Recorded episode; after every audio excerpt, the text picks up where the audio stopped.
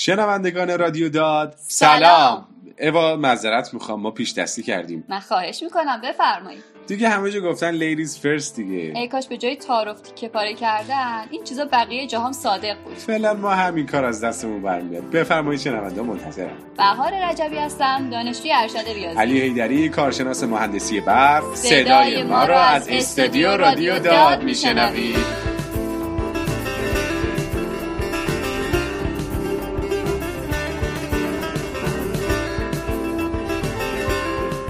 کجایی شما آقای هیدری زودتر از اینا منتظرتون بودیم. همین جاییم که بابا جایی نرفتیم. خب اینجا بودن تو وقتی برنامه پابلیش کنید به چه درد رادیو می‌خوره؟ از اون منظر که آره حق با شماست. تأخیری که برای تولید این قسمت به وجود اومد یکم زیاد شد که خب دلایل خودش هم داشت.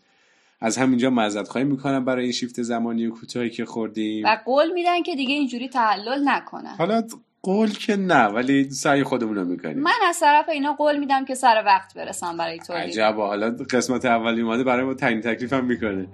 به هر حال ما سنگمون رو محکم می‌کنیم خیلی هم عالی. امر امر شماست.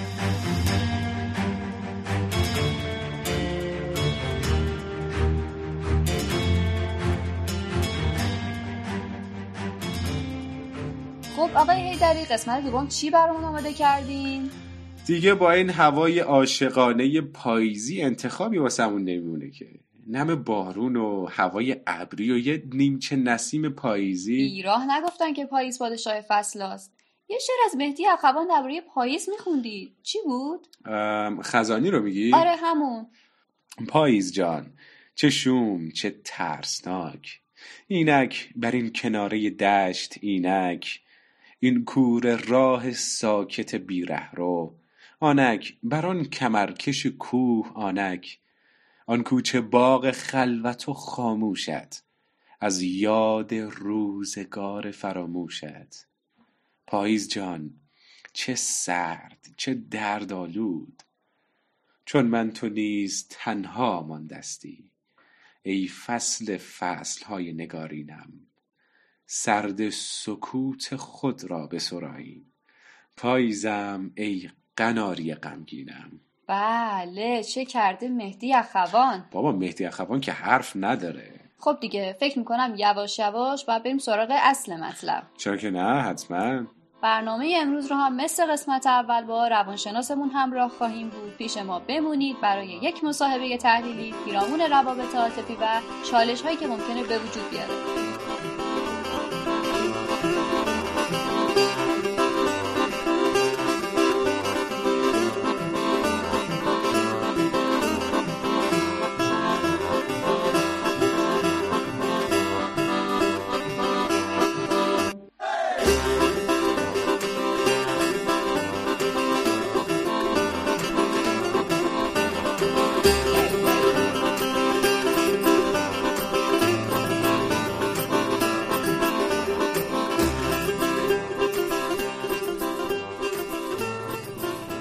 بله بحث روابط عاطفی رو با آقای عباسی که قسمت قبلی هم همراه ما بودن پیگیری خواهیم کرد.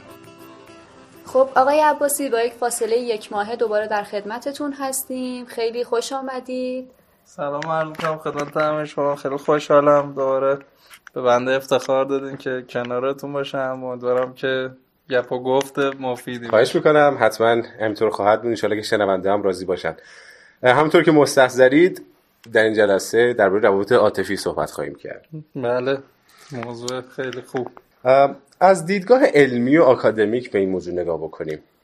یه وقتی دین که همه چی خوبه ها و مشکل خاصی وجود نداره ولی ناخواسته یهویی دلمون می‌گیره. چه می‌دونم احساس دلتنگی می‌کنیم هوای یار به سرمون می‌ذاره. از جنبه های مختلفی این حس قضاوت شده. دیدگاهی که سابقه تاریخی دور و درازی هم دارن. بعضیشون این حس رو محترم می‌دونن و بعضیشون حتی بیماری خطابش می‌کنن. حالا ما و شنونده هامون منتظریم که نظر شما رو در این مورد بدونیم. از جنبه علمی این حس توی چه کانسپتی قرار می‌گیره؟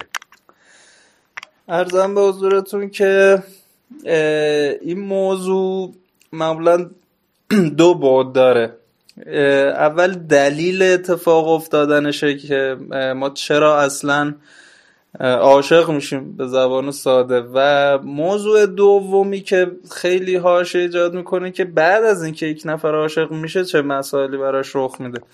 از لحاظ چرایی معمولا برمیگرده به دو مورد. یک نیاز اولیه انسان به دلبستگی. نیاز اولیه یعنی نیازی که ناشی از هیچ چیز دیگه ای نیست. ببین مثلا نیاز به آب یک نیاز اولی است. چون ما تشنمون میشه و هیچ دلیلی نداره. اما نیاز به پول یک نیاز ثانوی است. به این معنی که ما باید پول داشته باشیم تا بتونیم مثلا آب غذا یا هر نیاز اولیه دیگه ای رو برطرف بکنیم. از جهت بهش میگن نیاز ثانویه. دلبستگی در تمام پژوهش ها مشخص شده که یک نیاز اولی است. قبلا فکر می‌کردن دلبستگی به دلیل تکامله یعنی مثلا کودک به مادرش میچسبه چون باید برای حفاظت از جان یا برای غذا خوردن و زنده موندن کنار مادرش باشه. اما تحقیقات الان نشون داده که دلبستگی فارغ از نیاز کودک برای زنده ماندن. نیاز دل نیاز به دلبستگی نیاز اولی است. جنبه دومش که خب مختص بزرگسالان هست و بعد از بلوغ در واقع رو خودش رو نشون میده نیاز جنسی هست که مال بزرگ سالانه و اون هم یک نیاز اولیه است برای ما گرچه خب جنبه تکاملی هم داره. طبیعتا وجود هر دوی اینها در یک انسان بزرگسال باعث میشه که ما اتشی داشته باشیم و خلایی داشته باشیم که حتما باید این خلع پر بشه. و طبیعتا با دیدن موضوع و محرک و فردی که می‌تونه این خلع رو پر بکنه ما در واقع احساساتی در ما برانگیخته میشه و عاشق میشیم و دلبسته میشیم و ماجراهای بعدی. خیلی ممنون. متشکرم از مقدمه خوبتون برای آغاز این بحث. خب آقای عباسی سوال بعدیمون این هستش که چه عوامل ناخودآگاهی ممکن هستش که باعث بشه ما از یک نفر خوشمون بیاد؟ ببینید ما یک سری خب خودتون اشارتون زیبا بود چه عوامل ناخودآگاهی. چون یک سری عوامل خداگاهی هست مثل زیبایی مثل حالا درآمد اصطلاحا نمی‌دونم. شرایط خوب جسمی شرایط ویژگی شخصیت. منتها یک عامل ناخودآگاهی هم هست که ما بهش آشنا نیستیم در واقع هوشیار نیستیم. یعنی نمی‌دونیم که اونهاست که داره باعث میشه که ما از یک نفر یه دفعه خوشمون بیاد. خصوصا تو این عشقهای یک باره که میگن من در یک نگاه مثلا طرف رو دیدم و دلم رفت.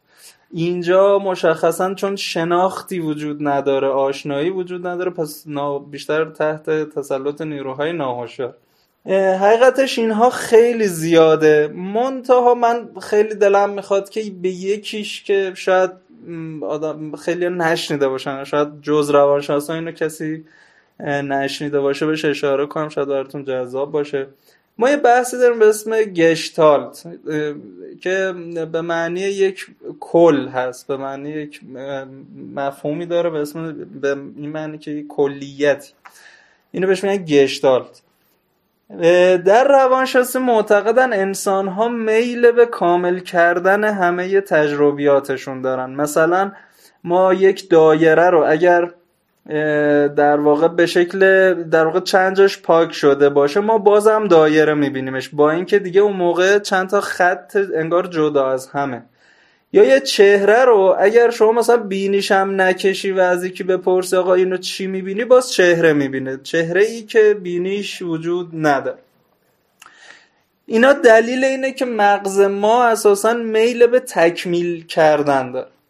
خب تو روانشناسی این چجوری خودش رو نشون میده؟ ما اساسی ترین دلبستگی هر انسانی دلبستگی با مادر و بعد پدره تو این دلبستگی ناکامی ها تلخی ها و در واقع ناقصی هایی هم اصطلاحا ظهور پیدا می‌کنه. مثل سادش این که من انتظار محبت بیشتری داشتم از مادر و نگرفتم.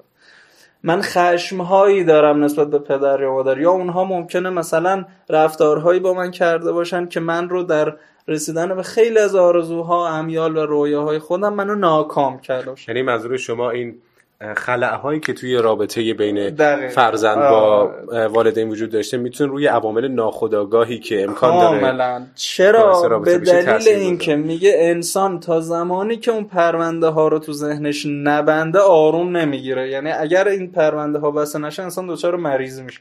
منظورتون از پرونده همون خلعهایی که همون در رابطه با خانواده دقیقاً. زمانی که دلبستگی تمام ایار رخ نداده بین یک انسان و پدر و مادرش. خب تو چه شرایطی میگن انسان میره دنبال جانشین اونها. حالا بعضی وقتا مثلا اونها اصلا از دنیا رفتن. یعنی دیگه انسان دسترسی نداره یا دیگه همه تلاشش رو کرده و نتونسته این کار رو انجام بده. اما ما میایم و به صورت ناهشار دنبال جانشین های اونها میگردیم. یعنی دنبال افرادی میگردیم که شباهت داشته باشن به پدر و مادر ما و تداعی کنن اونها رو. ما میایم اونها رو انتخاب می‌کنیم. برای اینکه بتونیم اون دلبستگی ناقص رو با اینا تکمیل کنیم. مثلا کسی که می‌بینه یک خانومی که همیشه حسرت در آغوش گرفتن پدرش رو داشته اما پدر خب خصوصا تو خانواده های مثلا سنتی به خاطر اون جایگاهی که داشته می‌بینی که خیلی از پدرها علاقه ندارن دخترشون رو در آغوش بگیرن یا شعن پدر این اجازه رو نمی‌داده یا اخلاقش اصلا. خیلی جالبه. می‌بینیم بعضی از خانوم ها دقیقا ش- کسانی رو باهاشون میل به رابطه عاطفی دارن با کسانی میرن ازدواج می‌کنن که یه جورای پدر خودشون رو تداعی کنه. یه شباهتایی به پدر خودشون داشته باشه. چرا؟ چون می‌خوان آغوش پدر رو این بار اونجا که نگرفتن اینجا جبرانش کنن. و این کاملا ناهوشیار. و خیلی اگر این راجبش بحث الان من فکر کنم وقت نباشه که من بیشتر بازش بکنم. منتها ما خیلی این دست عوامل ناهوشیاری که باعث میشه ما افراد خاصی رو ما بهشون گرش پیدا کنیم ناشی از دلبستگی های ناتمام گذشتمون هست. حالا لزوما پدر مادر هم نه. می‌تونه خیلی چیزهای دیگه باشه عموما ولی بیشترش مربوط به والدین بر حالا توی یک سری از شرایط که به نظر غیر ممکن هم هستن که پدر مادر ایدئال باشن اما اگر پدر مادری تونستن نقش خودشون رو به طور کامل اجرا بکنن و خلاهای خیلی عمیقی در روحی بچه وجود نداشت در روحی فرزندشون وجود نداشت در این صورت چه وضعیتی ایجاد خواهد شد؟ آیا باز هم معیارهایی برای انتخاب شرایط ناخودآگاه حضور داره یا نه؟ اساسا توی روانشناسی میگن این امکان وجود نداره. این غیر ممکنه که یک پدر و مادری بتونن بچهشون رو ناکام نکنن یعنی ایدئال باشن برای بچه. و دلیلش هم این که حتی زمانی که یک مادر از بچه شیر رو می‌گیره در دو سالگی و این بچه خب عادت نداره. این براش خشم تولید می‌کنه. زمانی که بچه خودش رو خیس کرده اما مادر نمی‌تونه بلا فاصله بیاد و بچه رو عوض بکنه. اینها باعث میشه که ناکامی صورت بگیره ضمن اینکه اصلا همه عوامل اصلا محدود نمیشه به پدر و مادر. ما تجربیات خیلی بیشتری داریم در کودکی. مثلا شما می‌بینید که این بچه هایی که فرزند اول هستن و بعد از این مدتی صاحب برادر یا خواهر کوچیکتر میشن اینها در واقع ناکامی رو تجربه می‌کنن به این معنی که توجه صد درصد تا الان روی اونها بوده. اما با حضور و با تولد این برادر خواهر جدید مجبورن بخش از اون توجه و مراقبت رو تقسیم کنن با یه آدم دیگه و این براشون این هم یه شکسته این هم یک فقدان هست. یا توی مدرسه در میان دوستان و یا کسانی که خصوصا دچار اخفال شدن یا دچار آزار شدن اینها همه تجربیاتی که در واقع اثراتش با ما تا بزرگی باقی آقای عباسی به طور کلی آیا این جمله که میگن عشق آدم رو کور می‌کنه مبنای علمی هم داره؟ کاملا کاملا مبنای علمی داره. دلیلش هم این هستش که ما زمانی که عاشق میشیم اصولا براش دو سه فاز تعریف می‌کنن. فاز اول اصطلاحا فاز هیجانی عشقه ببخشید من میونه کلامتون؟ کلا اگر بشه این که میگیم اصطلاحا آدم کور میشه رو هم از نظر علمی برامون توضیح بدین که فکر کنم از پایه های سوال شروع بکنیم بهتر باشه. هم تو چشم. ببینید اون فازی که عشق حالت هیجانی داره در واقع هورمون هایی درگیر میشن توی مغز. هورمون هایی ترشح میشن و مدارهایی توی مغز درگیر میشن. که تحقیقات نشون داده دقیقا همون مدارها همون هورمون ها و سیستم هایی هستن که فرد در زمان اعتیاد به کوکائین بهش دوچار میشه. در واقع انگار که عاشقی همان اعتیاد به کوکائین و به حدی باعث میشه که واکنش فرد تغییر بکنه. مغز ادراکش تغییر بکنه. که تقریبا می‌تونیم بگیم فرد کور میشه. علتش اینه که یه آزمایشی رو بگم خدمتون که یک آزمایشی اسکن کردن از مغز چندین عاشق. اسکن چجوری بود؟ اون حالت قبل از اسکن و بعد از زمانی که عکس معشوق خودشون رو می‌دیدن. می‌خواستم ببینن چه تغییری کرد اون مغز. متوجه شدن که چهار بخش از مغز غیر فعال میشه. این چهار بخش یک شامل ترس هست شامل همدلی هست شامل قضاوت و احساسات منفی. اینها رو با اصطلاح سویچ آف یعنی از کار افتادن در واقع اعلام کرد یعنی کسی که عاشقه اصولا توان اینکه یک ویژگی منفی رو در طرف مقابل ببینه پیدا نمی‌کنه. حتما می‌بینید که میگه می‌دونم اینش بده می‌دونم اونش خوب نیست. ولی مهم که هیچ وقت اون تجربه احساسات منفی رو نخواهد داشت. فرمودید که همدلی هم جز اون چیزایی هستش که ترناف میشه. این به چه شکل من همدلی به معنی که حداقل اون برداشتی که خود من دارم این هست که با سایرین. یعنی شما زمانی که با خیلی از افراد روابط خوب داشتی همدلی داشتی دلسوزی داشتی جایی که پای معشوق میاد دیگه اونا برات اثرشون از دست میده حتما دیدین که خیلی ها میگن ما دوست صمیمی بودیم تا پای دختر اومد ما رو فروختی رفت مثلا شاید شنیده باشه. یعنی به همین راحتی دیگه بقیه اون جایگاهشون رو از دست میدن. به این دلیل هست که این هم به رخ میده. و واقعا بله دلیل علمی داره و یک بخشی از مغز اصلا از کار میفته اون بخش دیگه هم فقط در راستای معشوق عمل می‌کنه. کلی عاشق من دل شده در به درت جا گذاشتی تو مرا آخرش پشت ای پریزاده من. این رسم همراهی نبود. تو ببخشین دل اگر آنچه می‌خواهی نبود. ببخش اگر شدم دلیل گریه های تو. ببخش اگر هنوز به سر زارم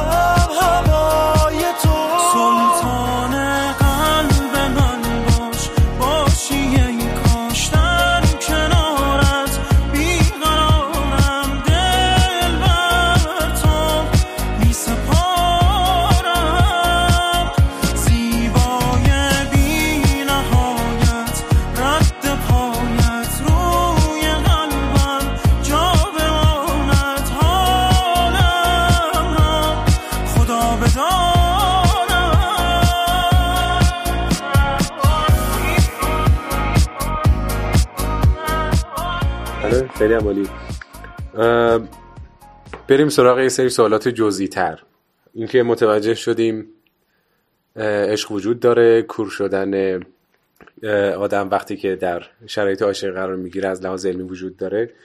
حالا همه اینا رو ما چیدیم در کنار هم و این حس رو این نیاز رو هم درک کردیم در یک مسیر خوب.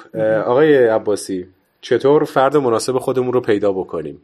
با چه معیارهایی بتونیم بسنجیم؟ جوابش اگه بخوام خیلی کوتاه و سرراست بگم اینه که ما خودمون رو بشناسیم و خلع و نیاز خودمون. قبل از اینکه بخوایم اون افراد رو قضاوت بکنیم. این مثال ممکنه شما بیای از من بپرسی بگی که آقا من دوتا مثلا دختر رو دیدم و یک کدومش برام مناسبم میگم خب ویژگیشون رو بگو میگی آقا این درونگراست اون برونگرا. خب حتما من نمی‌دونم درونگرا خوبه یا برونگرا تا وقتی بفهمم تو کدومی. اگر توی درونگرای افراطی هستی خب طبیعتا با اون برونگرای شما کارتون به جدایی می‌کشه. چون اون دائم می‌خواد بره پارک و می‌خواد بره مهمونی و می‌خواد بره نمی‌دونم با حرف بزنه. تو می‌خوای بری تو اتاقت بشینی مطالعه بکن. درسته؟ بله. عکسش هم همینه. یا مثلا ممکنه یک به مثلا یک کیسی هست که والد درونش خیلی قویه یکی از کودک درونش. حالا اینا می‌خوان با هم ازدواج بکنن. خب ما کودک درون شنیده بودیم ولی والد درون چیه؟ والد درون هم حالا من توضیحی که بگم مربوط به نظریه اریک برنه که میگه ما یه بالغ درون داریم کودک درون و والد درون. که حالا این بحثش مفصله. ولی همجوری اگه بخوام بگم ببین این دوتا تبدیل به کسایی میشن که مثلا خانومه یهو برمیگرده میگه بیا بریم پارک بستنی بخوریم. یه دفعه شوهره میگه خانم زشته دیگه بزرگ شدی اما دیگه گذشته. این چی؟ بریم پارک با مثلا نشستیم داریم مثلا اخبار نگاه می‌کنیم یا من دارم مطالعه می‌کنم. یعنی اون دوست میل به بازی داره مثل میل به تفریح داره مثل میل به خوشگذروندن داره ولی می‌بینی اونی که والد درنش قویه فکر کنه باید از هر لحظهش استفاده مفید کنه یا پول در بیاره یا نمی‌دونم کار علمی بکنه. خب این دوتا نمی‌تونن خوشبخش. طبق اون جمله معروف هر گلی بویی داره ما نه دختری نه پسری نداریم که آقا یا خوب باشه یا بد. همه انسان ها ویژگی هایی دارن. خوب بد منحصر به فرد و نسبی. نمی‌تونیم از بین اینا انتخاب کنیم تا زمانی که خودمون رو بشناسیم. بنابراین کسی که می‌خواد یک فردی رو بفهم برای خودش براش مناسب هست یا نه اول مأموریت به شناخت کامل خصوصیات و ویژگی خودش داره. بعدا می‌تونه بفهمه حالا از بین افرادی که اون تو این دنیا هستن کدومش بهترین آدم برای خودش. بله خیلی عمالی متشکرم. بسیار عالی. خیلی ممنون. سوال بعدیمون این هستش که حالا یک مسئله که خیلی هم باهاش مشکل دارم مخصوصا تو جامعه که ما توش هستیم مسئله تفاوت سنی هستش. این چه تأثیری در رابطه می‌تونه داشته باشه؟ ببینید حقیقتا من تا حالا هر آنچه که مطالعه کردم این که بگم یه فکت یک پژوهش خیلی مدون معتبری در این خصوص من ندیدم. شاید از کم اطلاعی بنده خب اما مسائلی وجود داره که من فقط می‌تونم اونا رو بگم برای اینکه توی تصمیم گیری بیاد لحاظ بشه. خب؟ بحث اول این ه- یعنی شاید حتی مهمترین بحث این بحث این که خانوم ها اگر سنشون خیلی بالاتر از آقایون باشه به دلیل اینکه خانوم ها چه از نظر بحث بارداریشون و چه از نظر اون میل جنسی محدودیتی دارن نسبت به آقایون. آقایون خیلی بلند مدتتر این انرژی رو دارن. طبیعتا خانوم ها زودتر می‌رسن به تایمی که اون مرد در واقع یعنی خانم کم کم دیگه اون انرژی و میلش رو میره رو به سراشیبی و از دست میده در حالی که مرد همچنان می‌خواد. و این می‌تونه یک مقدار سردی آقای عباسی هر وقت که درباره تفاوت سنی صحبت می‌کنیم همیشه به این فکر می‌کنیم که آقای از خانم بزرگتره و همیشه تو اینو داریم توجیه می‌کنیم که اگر خانم بزرگتر باشه حالا چه اتفاقی میفته برعکسش هم آیا پوینت منفی ممکنه داشته باشه؟ یعنی آیا اینکه آقای بزرگتر بزرگتر باشه هم یه نکته منفی توش باشه؟ اساسا تا یک مقداری اینجور نیست. ولی از یک حدی به بعد مثلا ده سال 15 سال 20 سال اگر اختلاف سنی رخ بده مهمترین چیزی که به وجود میاد بحث در واقع دو بحث. یک تفاوت نسل دیگه اینجا ظهور پیدا می‌کنه. تفاوت اندیشه. خصوصا تو این جامعه فعلی که الان شاید بگم هر پنج سال هر ده سال شما می‌بینی انقدر دیگه شرایط فرهنگی و نمی‌دونم اعتقادی تغییر کرده که دیگه اگه آدما از یه حدی مثلا دیگه مثلا میگم به 7 8 سال 10 سال بیشتر دیگه بخوان با هم اختلاف سنی داشته باشن دیگه اصلا حرف همون نمی‌فهمن. بحث دوم که شما فرمودین مرد انقدر بزرگتر باشه.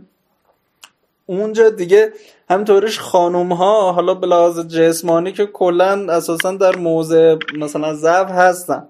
همین جوری که جامعه مرد سالارمون که همیشه میگه که مرد باید حرف آخر رو بزنه مرد رئیس خانواده است. حالا شما بیاین به این قضیه اینم اضافه بکنید که تازه مردای ده 15 سالم بخواد بزرگتر شد. اتفاقی که میفته اینه که اونا دیگه عملا زن و شوهر نیستن اونا پدر و دختر. یعنی اصلا شکل اون رابطه یک شکل پدر دختریه و اینو اصلا اسمشو اساسا که ازدواج نمیشه گذاشت. دیگه تو تصمیم گیری ها که قرار به صورت مساوی تبادل نظر صورت بگیره این دیگه غیر ممکنه. تبادل اندیشه غیر ممکنه. گفتگوی زن و شوهری دیگه اساسا از بین میره و نه اصلا این چیز توصیه شده مطلقا نیست.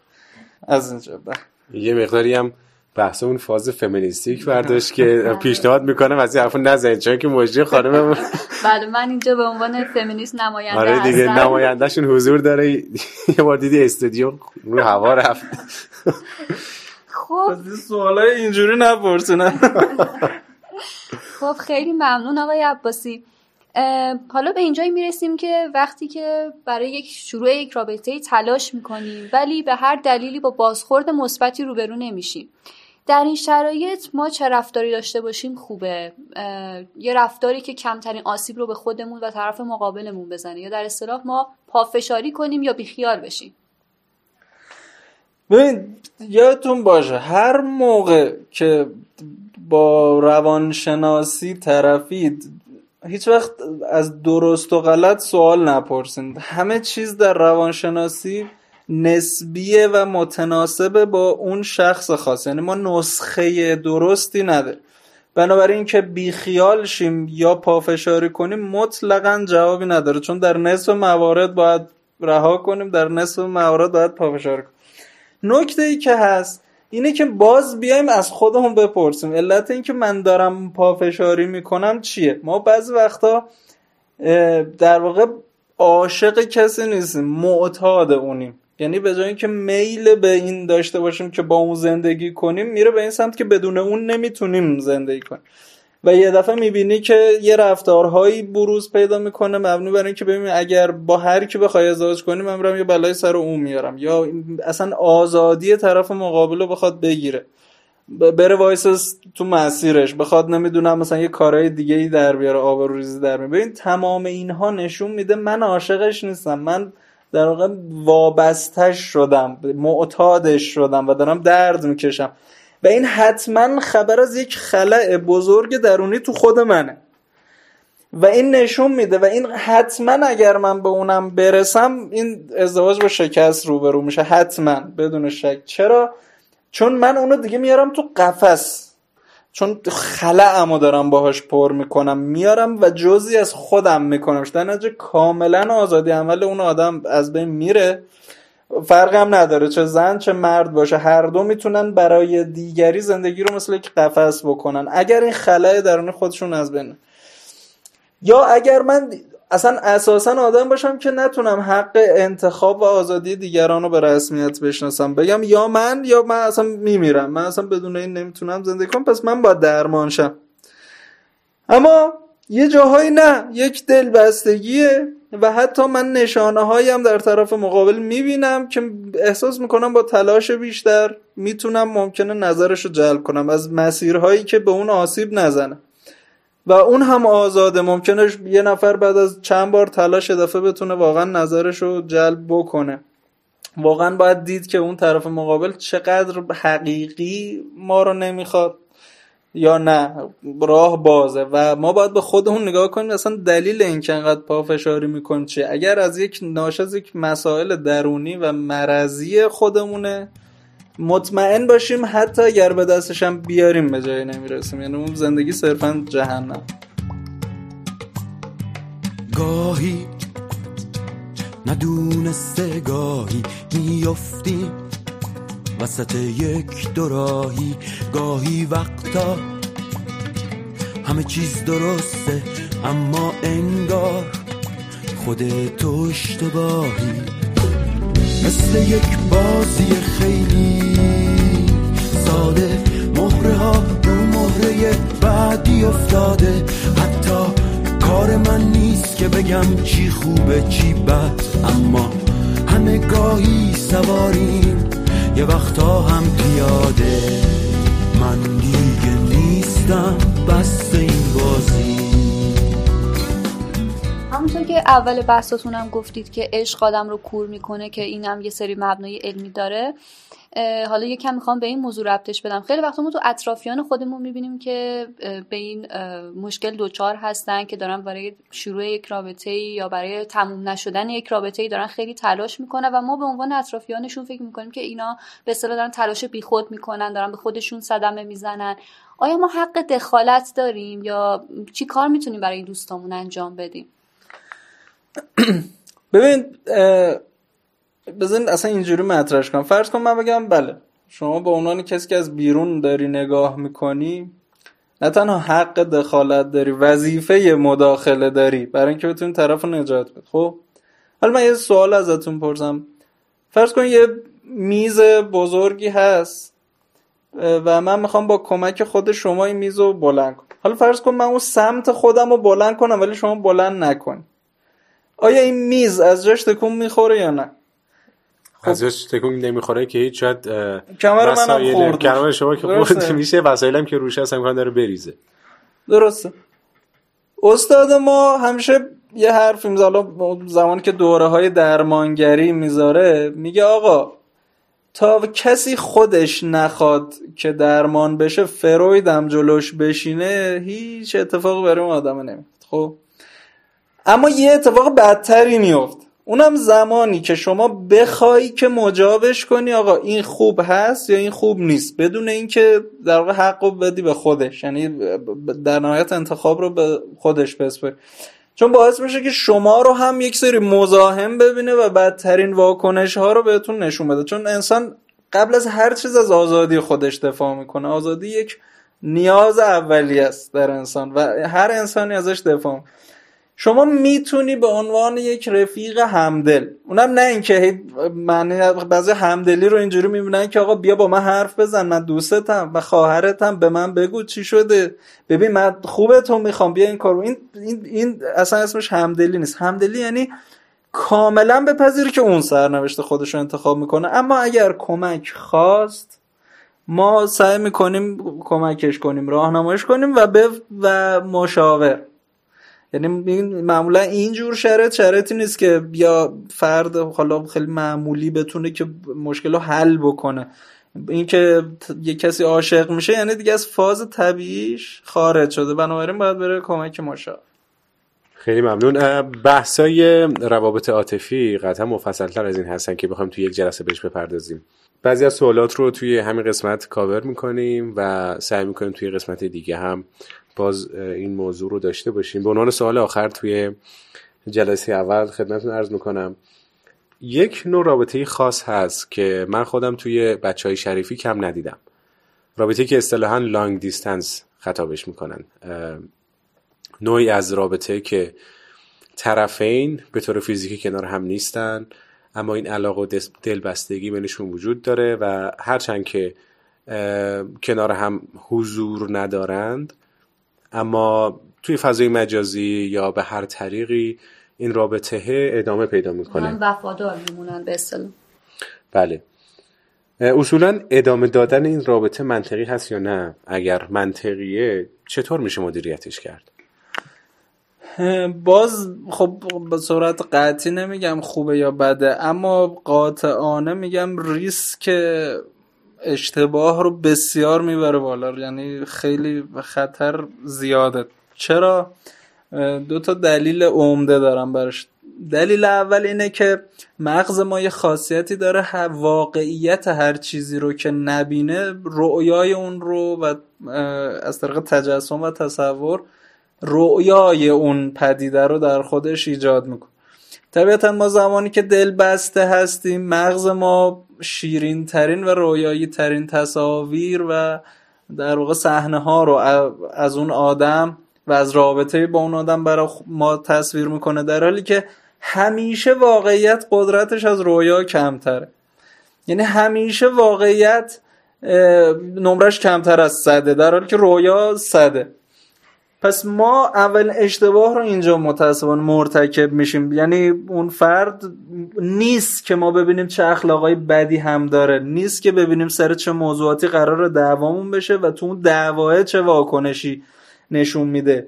خیلی عادات خیلی خصلت ها اصلا رو نمیشه و به دلیل دلتنگی به دلیل مسافت زیاد ما فقط همجوری عاشقانه پیام میدیم پیام رد و بدل.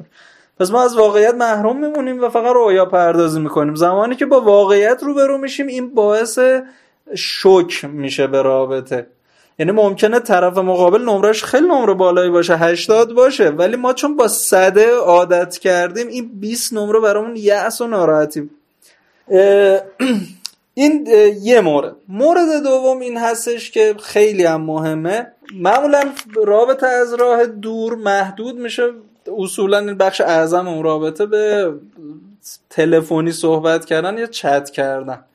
اینها یک خلع خیلی بزرگی داره به این در واقع لحنش و چهرش معمولا اینا تو این پیامه نیست. خب میشه ویدیو کال داشت؟ اگر شما قول میدی صد درصد ویدیو کال داشته باشه و بتونی اونجا بغلش کنی و بتونی قشنگ حسش کنی و دستش رو بگیری من هیچ مشکل این دیگه اسمش لانگ دیستنس نیست اساسا جایی که یه خلایی هست یعنی یه تیکش نیست درسته؟ اینجا اتفاقی که ممکنه بیفته و حتما البته میفته کلی سوء برداشت. یعنی حتما تجربهش کردیم که تو پیام ها تو اسمس ها معمولا یه کلماتی یه جملاتی اصلا یه جور دیگه برای طرف مقابل معنی میشه ما همجور تو رو هم هم که وای میسیم بعض وقتا یه چیزایی میگیم طرف یه چیز دیگه برداشت می‌کنه حالا شما بله، دیگه تو دقیقاً. این فضای مجازی و تو پشت تلفن مثلا زمانی که نیست ببینی آقا این داره میخنده داره گریه می‌کنه فقط می‌بینی مثلا یه جمله ای گفته بعد از صدای نفساش گاهی آدم بفهمه این چه حالی ده. و این باعث میشه شناخته خیلی ناقص بمونه. سوء تفاهم سوء برداشته خیلی حجمش بره بالا. حالا طبق این صحبتی که شما می‌کنی در واقع به برکت تکنولوژی نداره. خب کمتر و کمتر میشه این ریسک ها ولی لاقل در حال حاضر و اون چیزی که تجربه نشون داده اینه که ما مدت اینو اینو دیگه با قطعیت میشه گفت مدت خیلی بیشتری رو باید در رابطه باشیم تا به اون شناختی برسیم که در حضور هم می‌رسیدیم. خیلی این بیشتر طول می‌کشه به خاطر کاستی هایی که داره در حالی که ما تمام این مدت طولانی رو مشغول رویا پردازی هستیم. یعنی از یه طرف رویا پردازی از یک طرف شناخت ناقص. و این زمانی که ما با واقعیت اون فرد یک زمانی روبرو بشیم اینجا تازه تمام باورها میریزه پایین و اتفاقات بدی. از طبق گفته شما یک راه ناهموار و تاریکیه که دقیقاً. گذر ازش سخت و خطرناکه. دقیقی بود که کار ناهموار و تاریک خیلی رابطه ها هستن که توی یه بازه زمانی فقط لانگ دیستنس هستن. یعنی مثلا فقط یک سال شیش ماهش به این شکله. حالا بعضی وقتا این رابطه هیچ مشکل دیگه ای نداره. حالا توی این شیش ماه اینو چجوری مدیریت بکنن؟ که همه چیز خوب بشه یه مشکلی پیش نیاد. برای این نکته ای هم دارید؟ اتفاقا باید جوری مدیریتش کنید که مشکل پیش بیاد. یعنی چون اساسا اصلا اون شناخته تو مشکله. حالا یه وقت هست که مثلا بعد از اینکه یه دو نفر ازدواج کردن حالا به یه دلیل این رخ میده. اون باز ماجراش متفاوته. ولی اینکه کلا چجوری مدیریتش کنه خب خیلی پیچیده است. باز به خود اون دو نفر و شرایطشون برمیگرده. یعنی من الان واقعا توصیه‌ای در حد این مکالمه ندارم که داشته باشم. ولی خب احتیاط دیگه. یعنی آدما در درجه اول باید تلاش کنن دیگه زیادی رویا پردازی لاقل نداشته باشن یکم واقعی تر با هم در بسیار عالی. آقای عباسی همینجا ما می‌خوایم این قول رو از شما بگیریم که برای قسمت دوم هم در خدمتتون باشیم. حتما. با کمال میل خیلی. ممنونم. منم تشکر می‌کنم از اینکه این وقت رو در اختیار من قرار. دادین و امیدوارم مفید بوده باشه. سلامت بشید انشالله. پس ما این قول رو از آقای عباسی گرفتیم که در قسمت دوم که بیشتر به سوالای بعد از بریک اپ و ناکام بودن رابطه بپردازیم و تحلیل اونها. داخل رابطه عواستش. بله. بیشتر الان به اون اولاش پرداختیم. بله حتما چرا که نه راه ارتباطی ما رو که همتون می‌دونید آدرس ما ادساین داد مگ و داد رادیو منتظر پیام ها و نظرات شما هستیم. خیلی ممنون شنوندگان محترم. خدا نگهدار. خدا نگهدار. خدافظ سردست نمی‌بینی. آتش بزن این جان را. عاشق تر از اینم کن.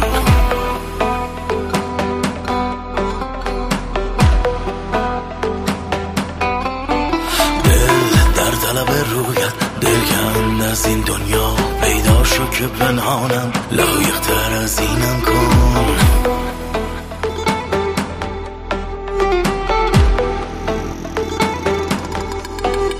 دستم دم تو با بود.